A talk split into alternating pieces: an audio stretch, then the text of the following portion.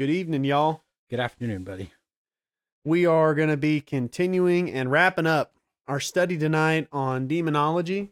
And before we get into this subject, we're going to do something that we don't always do, but you know what? We probably ought to do it more. We're going to open up with prayer. And I'm going to kind of preface that with this. Last time I taught a lesson on this, that night I had terrible nightmares. Did you? And I I'm taking that as a sign that the devil doesn't want me to talk about this sort of thing. Yep. And so I prayed about it and I said, "You know what? I'm going to keep pushing forward and making him mad because this is stuff that people need to hear." And I'm not necessarily saying that those nightmares were of a, dem- a demonic nature, but you know, you never know. you never know. And so we're going to pray about it. We're going to ask the Lord to bless us, to watch over us, and to watch over everybody that hears this. So let's go ahead and have a word of prayer. Dear Heavenly Father, we come to you this evening and we thank you so much for this opportunity to study your word and to have fellowship with one another. We pray, God, for everybody here, everybody uh, meeting with this church. We pray, Lord, that you will bless us as we study. We pray that you will watch over us, God. Send your angels to reinforce us on a daily basis so we can fulfill your will in our lives. And we pray, God, that you will be with everyone that's listening, God. I pray that you will deliver them from any spiritual bondage that they're currently in. I pray, God, that you will speak truth into their lives and that you will draw them unto yourself. For those who are believers, I pray, God, that this will be an edifying study, a reminder of what we have in you, that we are secure in your promise. I pray, God, that you will give me the words to say and ask all these things in Jesus' name. Amen. Amen. All right, so we're going to start our study tonight in First Corinthians chapter 6. And just to review a tad little bit, we talked about how there are different approaches to spiritual warfare, and the continuationist approach or the Pentecostal approach uh, is what I would deem a seeking approach. You know, you're on the lookout, uh, and, and not even just on the lookout, you're actively seeking demonic activity to deliver people from it. I mean, there are whole ministries that revolve around this. They're known as deliverance ministries. That's a seeking approach. I personally believe that the more biblical approach is a standing approach. I call it that because of Ephesians chapter 6. So it talks about us to stand in the Lord, Mm. to stand, stand, stand, repeats it multiple times because we, as we go on the Great Commission, as we share the gospel with people, we're no doubt going to come under spiritual attack. And there are already people who are coming under spiritual attack. The devil Yeah. doesn't want people to know the gospel of Jesus Christ. So you're going to run into stuff like that. And whenever you do, as we talked about in our last lesson, and I encourage you to go back and listen to it if you haven't already, what we should do is give it to God and pray for people to be delivered. If we suspect that there is demonic activity taking place, of course, like we mentioned, there are lots of different disorders, both mental and physical, uh, that might seem demonic on the surface, but they could be something completely medical. Okay. I, I don't know. Um, only God does. But if we suspect something demonic is taking place, then we should do what we should already be doing, and that is praying without ceasing and lifting up these people and asking God to deliver them. And like with the example in Jude, verse 9 talks about Michael when the devil gets in the way, right? Michael was not commissioned to oppose the devil, he was commissioned to take care of the, the body of Moses. But the devil got in the way. The devil contested with him about the body of Moses. And Michael gives it over to God and says, The Lord rebuke you. And so if the devil gets in our way, rather than attempting to engage the devil and bind the devil, we should hand it over to God and pray in the name of Jesus that he take care of that situation. And so we're trusting not in our own power, not trusting in our own authority, we're trusting in the authority of Jesus. Um, and so prayer is the way we stand in our faith. And that's how the armor of God talked about in Ephesians 6 wraps up. It talks about praying in the end. In fact, many people in studying the army of God, or not army, sorry, armor of God, um, have noted that the spear, which was so important in the Roman war, um, it's not mentioned there. So it mentions all these other aspects that a Roman legionnaire uh, would wear in his armor, but it doesn't mention the spear. And many people note that prayer is the spear. So that's the way we uh, handle the devil is through prayer.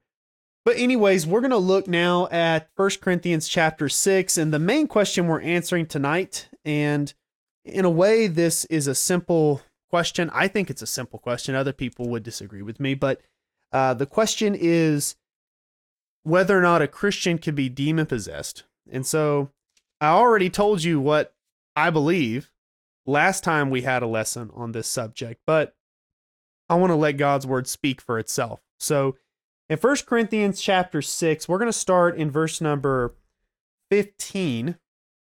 It says this Know ye not that your bodies are the members of Christ? Shall I then take the members of Christ and make them the members of a harlot? God forbid. What? Know ye not that he which is joined to a harlot is one body? For two, saith he, shall be one flesh. But he that is joined unto the Lord is one spirit. Flee fornication. Every sin that a man doeth is without the body, but he that committeth fornication sinneth against his own body.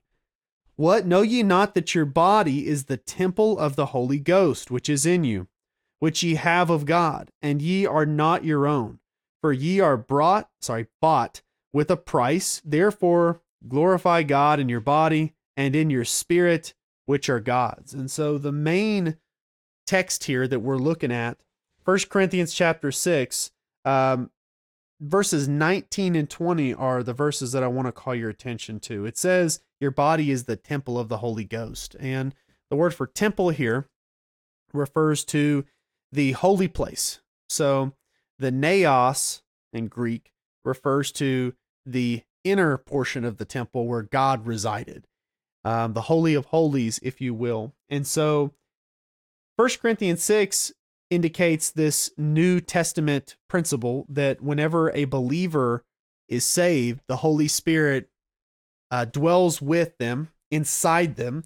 Uh, I personally believe this was a new covenant distinctive. I don't think that this happened in the Old Testament. Uh, I believe that the indwelling of the Holy Spirit was only given after Pentecost, but it's certainly something that takes place today. So the Naos is a holy place where only God dwells, and now we ourselves um, are a Naos. We ourselves are a temple in which God dwells with our spirit. And so one has to ask this question when we're discussing whether or not demons can possess Christians is will God allow a demon to enter the Holy of Holies? Mm. Will God permit an unclean spirit, because that's what they're often called in the New Testament, will he permit an unclean spirit to enter the Holy of Holies? And I would say the answer is pretty clear. It's no.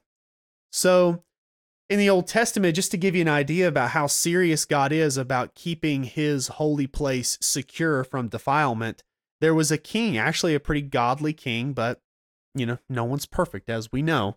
His name was King Uzziah, and he went into the holy place to offer incense there. He was told that that was off limits by the priest, but he did it anyways.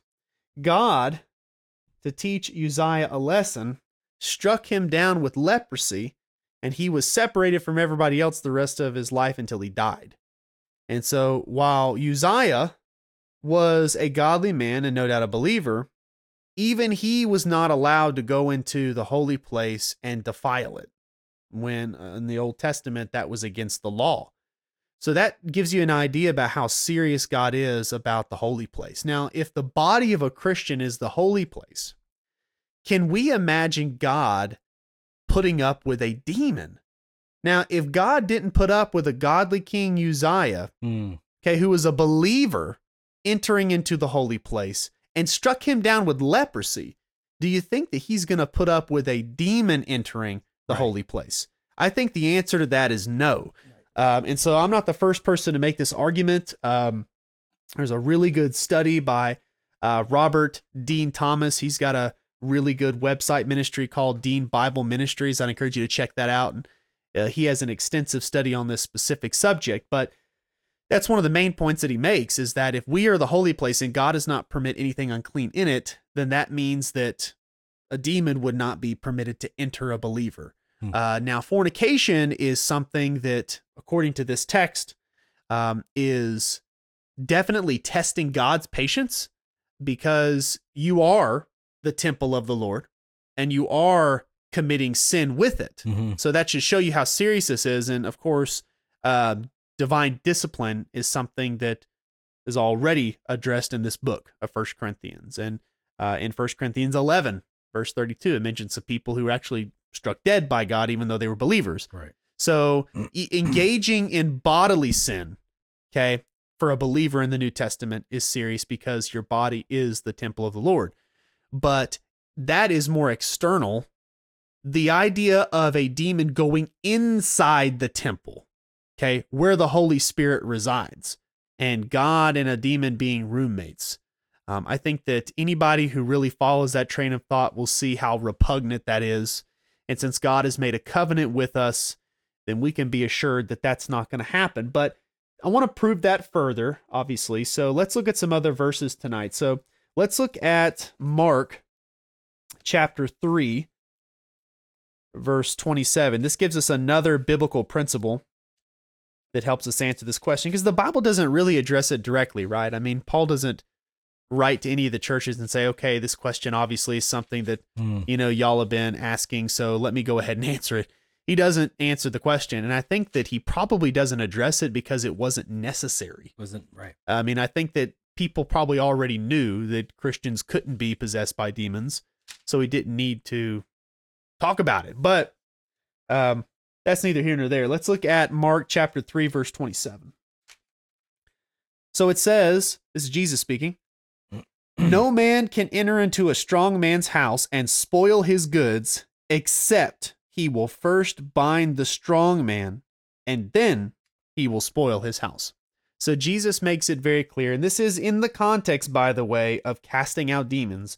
Uh, in verse 22, it says, The scribes which came down from Jerusalem said, He hath Beelzebub, and by the prince of devils casteth he out devils. And so he's saying that he is capable of casting out devils because he is binded or bound, rather, the strong man. The strong man in this case refers to the devil. So he's able to plunder the kingdom of Satan. But uh, that leads to this question of who is our strong man? So, I, Jesus. I mean, we have no ability to withstand a demon. I mean, when we consider the power of demons, there's no way that I, ever I could go toe to toe with a demon and come out standing. Right. But thankfully, I have a paraclete. I have a counselor, uh, a high priest who stands between me and the demonic realm. And that's my strong man. And that strong man is Jesus. So he is our strong man. And so the key is if a demon was to possess a Christian and plunder the house, so to speak, to mm. enter into the house and take advantage of that situation, they would have to first bind Jesus or Jesus would have to leave. Those are your two options. That's it. So, since binding Jesus is impossible for us to imagine because he's all powerful and that can't happen, there's only one other option that he would leave the believer. Mm. And that's something that may not be a problem for perhaps a Pentecostal uh, denomination who believes that salvation can be lost and the Holy Spirit can leave somebody. Mm. Okay. But if we're looking at this from the perspective of eternal security, and we've defended that, you know, on other podcasts, but if the Holy Spirit seals us to the day of redemption, as it says in Ephesians 4:30. So how long are we sealed? Till the day of redemption. Right. And that hasn't happened yet. That's when Jesus comes back, the redemption of our bodies. So if the if the devil has to either bind Jesus, which can't happen, or Jesus leaves, and and Jesus is not going to leave because he's already promised the Holy Spirit will reside in us till the day of redemption, you really have no way of saying that a demon could possess a Christian. Because either the Holy Spirit, God would have to be bound, or God would have to, to, to abandon a Christian to that, Hmm. which would imply the Holy Spirit leaves the house and leaves it vacant for a demon to come in and take advantage of it. And since either of those possibilities are ruled out by the New Testament, um, again, that furnishes more evidence that demons cannot possess Christians. So, um, and then two verses down about Yes. the blas- blasphemy of the Holy Spirit. Um, try to get my my question in order here, but so what I guess what he's saying here is, unless of course he blasphemes the Holy Spirit, he never has forgiveness. Which means, of course, he doesn't. He doesn't accept Christ as his savior. Yeah. right? So so in the case of blasphemy of the Holy Spirit, uh, that that particular sin in this case was saying of Jesus's power that it was demonic. So that was hardened unbelief. That wasn't just unbelief. That wasn't like being on the fence. I'm not Yeah, yeah, sure. yeah. Like that was saying there's no way Jesus could be the Messiah. There's no proof that could ever convince He's a me. demon. He's a demon. He could do anything at this point, Right. and they would attribute it to the demonic. If you if you commit that sin, it's not that the sin is unforgivable in the sense that if you stop committing that sin, Sure. God wouldn't forgive you. It's just that you've reached the point of no return, essentially. Like, what could God do to convince you? If you cannot believe the evidence before your eyes, then what could convince you? Nothing, really. Right. I mean, uh, other than coming into God's kingdom and being brought to your knees when every knee bows and every tongue confesses, there's nothing that could convince you in this world, in Right. this life. And God's not going to force anybody to believe. So he gave them plenty of evidence.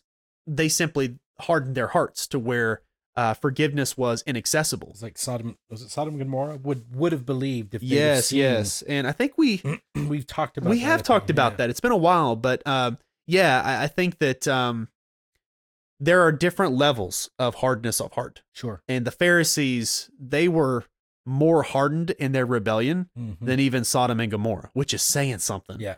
But um, yeah, so let's uh, now look at Matthew 12, because going right along with this, Jesus talks about this generation, this generation that commits the blasphemy of the Holy Spirit. He talks about it again in terms of demon possession. Um, it says in verse number 43, so we'll we'll start there. Matthew 12, 43. When the unclean spirit is gone out of a man, he walketh through dry places seeking rest and findeth none. Now, this unclean spirit is clearly driven out. An unclean spirit doesn't willingly leave a house. Okay. Uh, Scripture seems to depict them as desperately seeking a Hmm. house to inhabit. So once they're there and comfortable, they don't leave, unless, of course, they're cast out. Now, Jesus did cast out demons in his ministry. So what's sad is instead of fixing the root problem, um, they just had the symptom addressed. Jesus would have fixed the root problem for them, but they simply didn't do anything about it. So let's see what else is said in verse 44. Then the demon saith, I will return into mine house from whence I came out. And when he is come, he findeth it empty, and swept and garnished. Then goeth he and taketh with himself seven other spirits more wicked than himself, and they enter in and dwell there. And the last state of that man is worse than the first. Even so, it shall be also unto this wicked generation. So, uh, apparently, what is being described here is people that are so hardened in their heart in, unbelief that Jesus casts out demons, the demons leave. But the demons over time, I don't know how long, it could be weeks, it could be months, maybe even years. But the demon comes back to this person that it once inhabited, and the person has an empty house. There's no guard standing watch over it. So just as it was easy to occupy before because there was no guard, there's no guard now. And so the demon is able to come in not just with himself, but also with his buddies. You have a question, Alyssa? Sure. um um how it was it was a story about witch doctor who got saved. Mm-hmm. How the demons like came back him like we can't we can't come back into you Yes, yes, I've heard that. Uh, Your your mom shared that with me before. But uh, there was a witch doctor in Papua New Guinea who was delivered from demonic possession, received Jesus as his savior, and later on um, experienced, I guess, what it was it a dream or a vision of some sort? Yeah. But demons apparently tried to re-enter this man, and they were unable to do so because they said uh, there's what light in him. I think Yes. that's what it was. So, but they recognized the presence of God. They recognized this man as being a temple, and inside the temple is God, and that's off limits. So that brings us to this next question: um, Can they externally attack believers? Yes. Um, there's nothing to rule that out. Um, I don't think that necessarily um, that's something that we have to be worried about. I don't think that it's No. maybe common, but it can happen. I mean, we have the story of Job. Mhm. So Job was a righteous man, a believer. And so the devil didn't possess him, but God did give Satan permission to externally attack him, but it was permissive. Mhm. Okay. It wasn't something the devil could just do, it was something God had to permit. Now, in Job's case, it was a test. Um, how often does God do this? We simply don't know. Um, I, I personally believe that God will allow us to be tested, but I don't think that that test is meant to reflect upon our perfect us. Yes, I'm trying to find the words. I don't think it reflects upon some sin in our life that we have because No. Job didn't have some peculiar sin. So uh, there was an end to it, right? I mean, there was a time where God's like, all right, that's enough. All right. Yeah, yeah, yeah. And he restored back to Job his health and, and so many other things that he had lost. But um, God can permit that.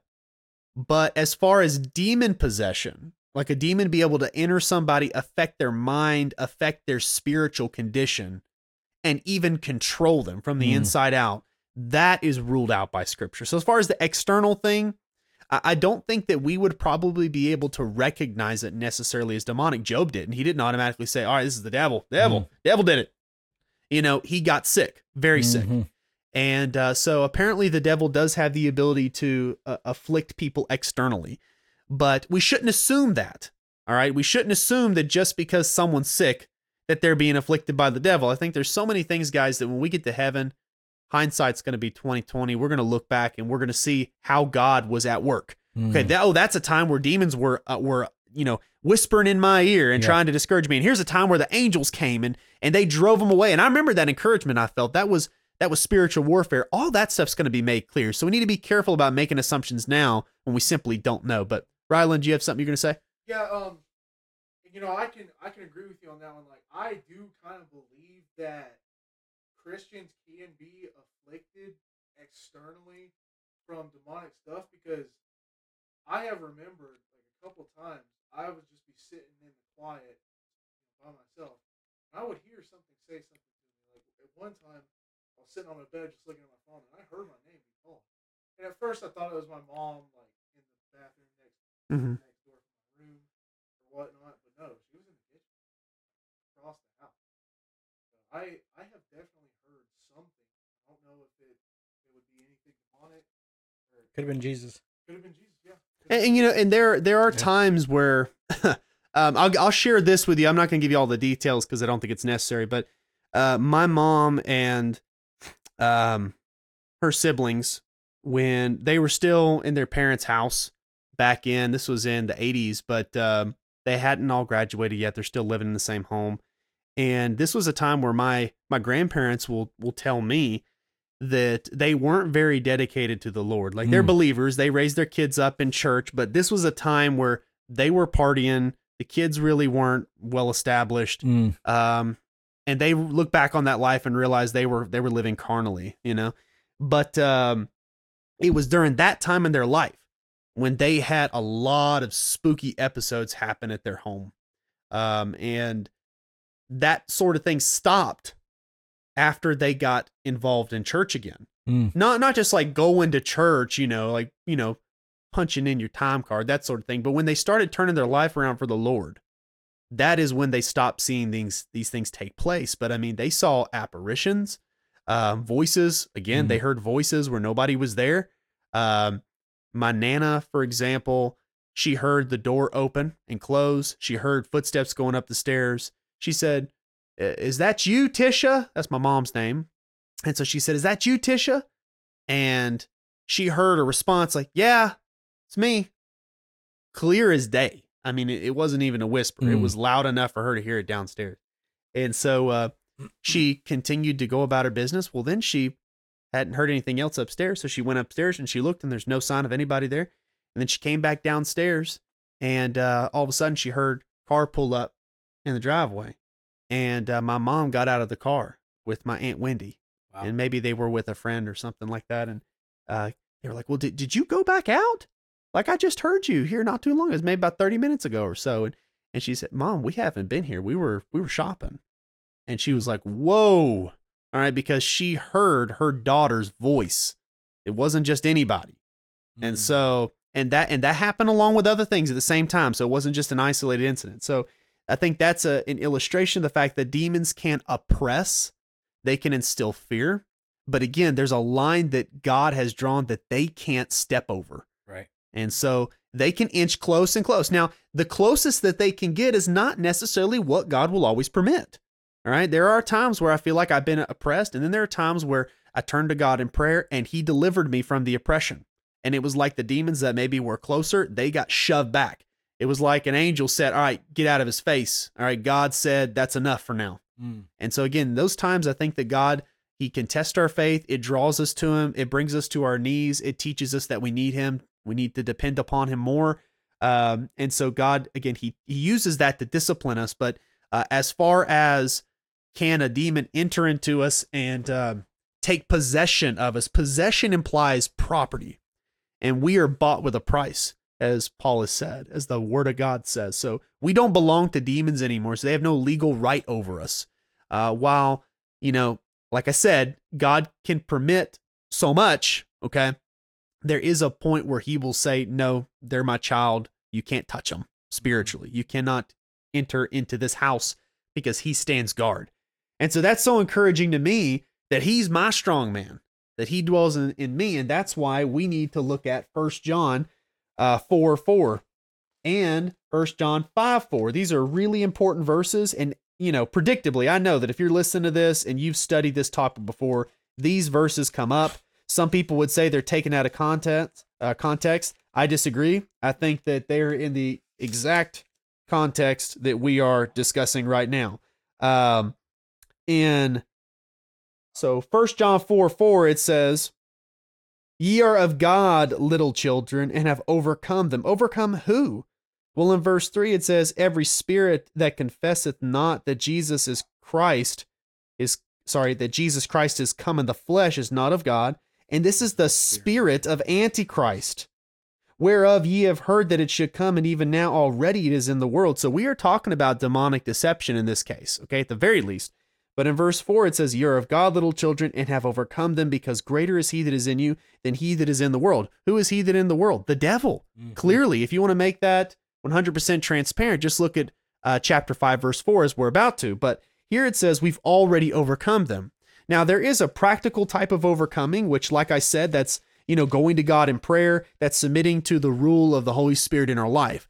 But as far as our position, all right, the Holy Spirit being inside us, being born again, and being in this holy place where, you know, no one can go that's unclean. All right, that is something that's already been done. It's already um it's already established. We have already overcome. So in 1 John 5, 4, let's read here. It says, For whatsoever is born of God overcometh the world, and this is the victory that overcometh the world, even our faith. So when do you become a holy place? When do you receive the Holy Spirit and become exempt from that spiritual bondage known as possession? It's when you believe in Jesus for the first time. And if you've ever done that, then you've been sealed by the Holy Spirit unto the day of redemption. And final verse in uh, 1 John, verse 19, maybe this is the clearest one there is. Um, sorry, verse 18. I typed that wrong on my notes. Uh, 1 John 5 18, we know that whosoever is born of God sinneth not. And this is referring to us being holy. We've been washed and pure.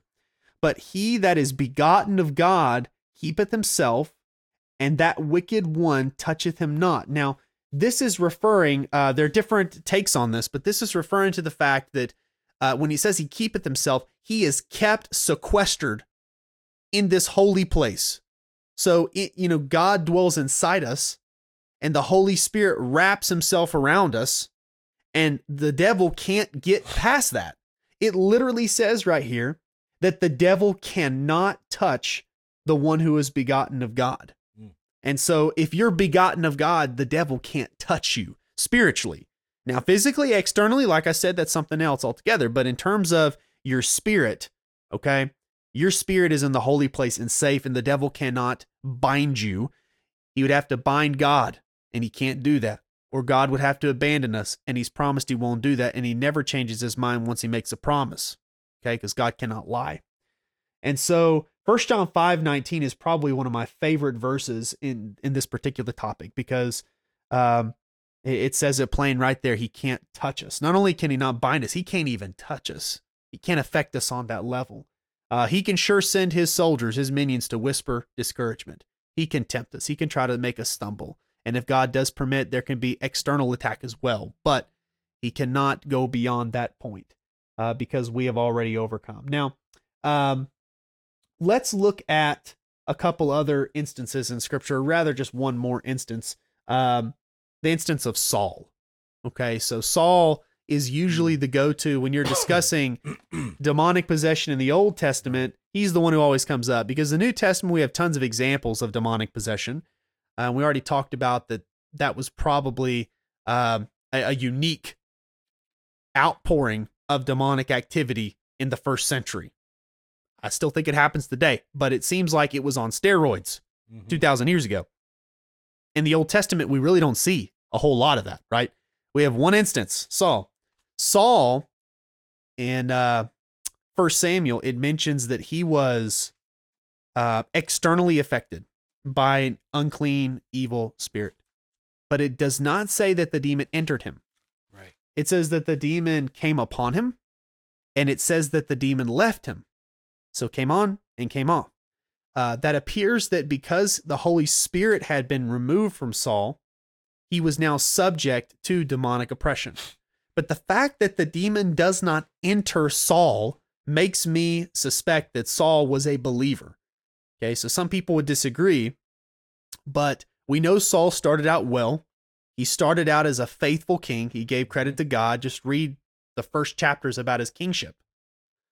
But over time, he started letting his guard down spiritually until eventually God took the Holy Spirit away from him. And now the Holy Spirit had not indwelled Saul. Again, this is something different from the New Testament. The impermanent dwelling of the Holy Spirit inside a believer was something given after Pentecost. Uh, so the Holy Spirit had been poured upon Saul so that way he could be a good king. And uh, the Holy Spirit was not uh, effectively taken away from him until after he sinned against God and uh, refused to annihilate the Amalekites. Once the Holy Spirit was taken away from him, even then, though, there's a line that a demon apparently is not able to cross. He doesn't enter Saul and he doesn't stay in Saul. He comes upon him and he leaves, and he comes upon him and then leaves. So in the Old Testament, even though people were not indwelt by the Holy Spirit, I still think that God had drawn a line. Yeah. Um, and so I'm going to read you a verse that I think pertains to this. So even if he did not enter into people, the Holy Spirit, that is, um, I still think that there was a special protection given to believers. Uh, in Psalm 34 7, it says, The angel of the Lord, which is a reference to the Son of God, the angel of the Lord encampeth round about them that fear him and deliver delivereth them. He encamps round about them. So uh, I may be pressing this a little too far in the minds of some people, but instead of being inside indwelling people like we see in the New Testament, in the Old Testament, the angel of the Lord would encamp around people.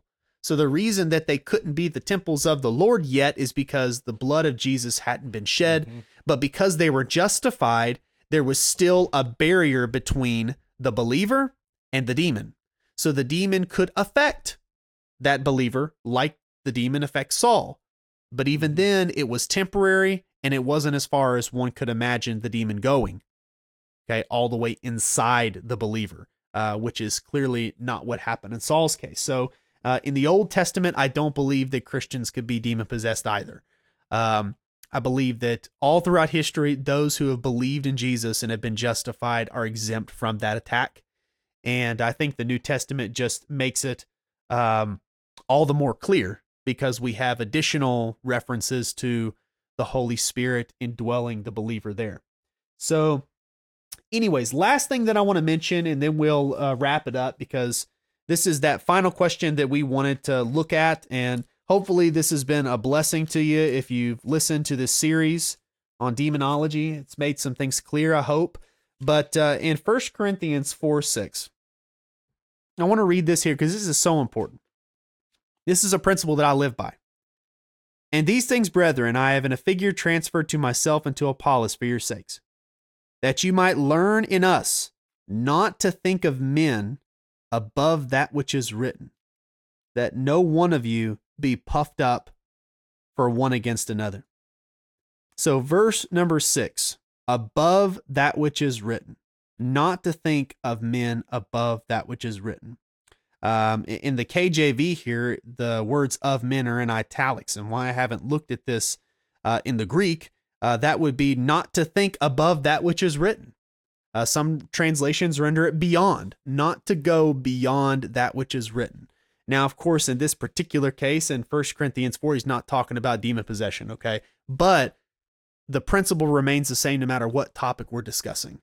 Um, the Word of God is our ultimate authority and it's the final say whenever we're answering questions like this. So, whenever somebody says, Well, I think that Christians can be demon possessed because I've heard these stories, well, they're opposite stories. Right. I mean, we just had one that was mentioned earlier about the witch doctor in Papua New Guinea Right. who was, you know, indwelled by the Holy Spirit and demons couldn't come back. So you have conflicting data coming from the mission field. Okay. So whenever you have contradictory information like that, the only thing that can settle the question is the Bible. And if the Bible has given us enough information to say that Christians can't be demon possessed, like I believe that it has, then that's our final say in authority, not what people have felt or experienced or even seen, um, because we know that looks can be deceiving.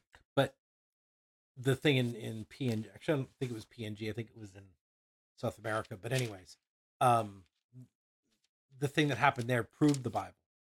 Yes, absolutely. And Right. and but again, that that confirmation implies that statements had already been made in scripture Yes. and and so that lines right up with it. Yes. That says exactly what we should expect to see on the field right. because the Bible's already spoken on the matter. Yeah. And so uh, but that's the point that I'm trying to say. I'm not saying that experiences are worthless. Obviously, I'm not saying that. Um, I'm just saying that the Bible has to be our foundation Yes. and everything's built on that. And uh, if you ever find in your theology that it's the opposite, that what you think, what you feel, what you experience comes before the Word of God, And- you got a problem. yeah. and- you're and- wrong. You're you're wrong, right? And and over the years, I'm going to be honest with you. There have been times where God has He's really worked on me, and He's shown me nobody. Go back to the Bible, and I would think of men above that which is written, and that I would say, well, I'm of this guy's camp. You know, I followed this commentary. You know, I think this guy's got it right. Right. And I, and I would even be boxed into theological system. It's like you're either Calvinist or you're Arminian. You know, you had to pick one. And now I've gotten to a place where I don't even like to apply terms to myself. Yeah. I mean, Christian, I'll apply that to myself. Born again believer, yes, amen. But uh, even when it comes to the word, for example, dispensational, if you were to ask me my beliefs on the end times and you were to diagnose, you could say, like, what are you? Yeah, I'm a dispensationalist. Uh, but there's so many different views even within that camp on things, right? Yeah. Um, and so uh, I don't want anybody to box me in and assume things about me. If you want to know what I believe about the Bible, well, I'll tell you. Uh, but that's between me and God's word. And uh, I try my best to humble myself before the scriptures and to let God speak. That's a hard thing. I'm not saying I've fully, you know, got that down. I'm still working on it. But uh, that's the principle that we should live by. And that is uh, the principle that started the Reformation. Sola Mhm. Scriptura. It's what Yep. the Word of God has to say. And uh, hopefully, even if we disagree on the finer things, those who are listening to this, you can at least agree that God's Word is the authority. So, anyways, uh, that is going to wrap up our series on demonology. And uh, listen to us on Friday because we're going to wrap up our series on healing, and these topics kind of go together. So, it'd be good for you to listen to that. God bless. Have a good night.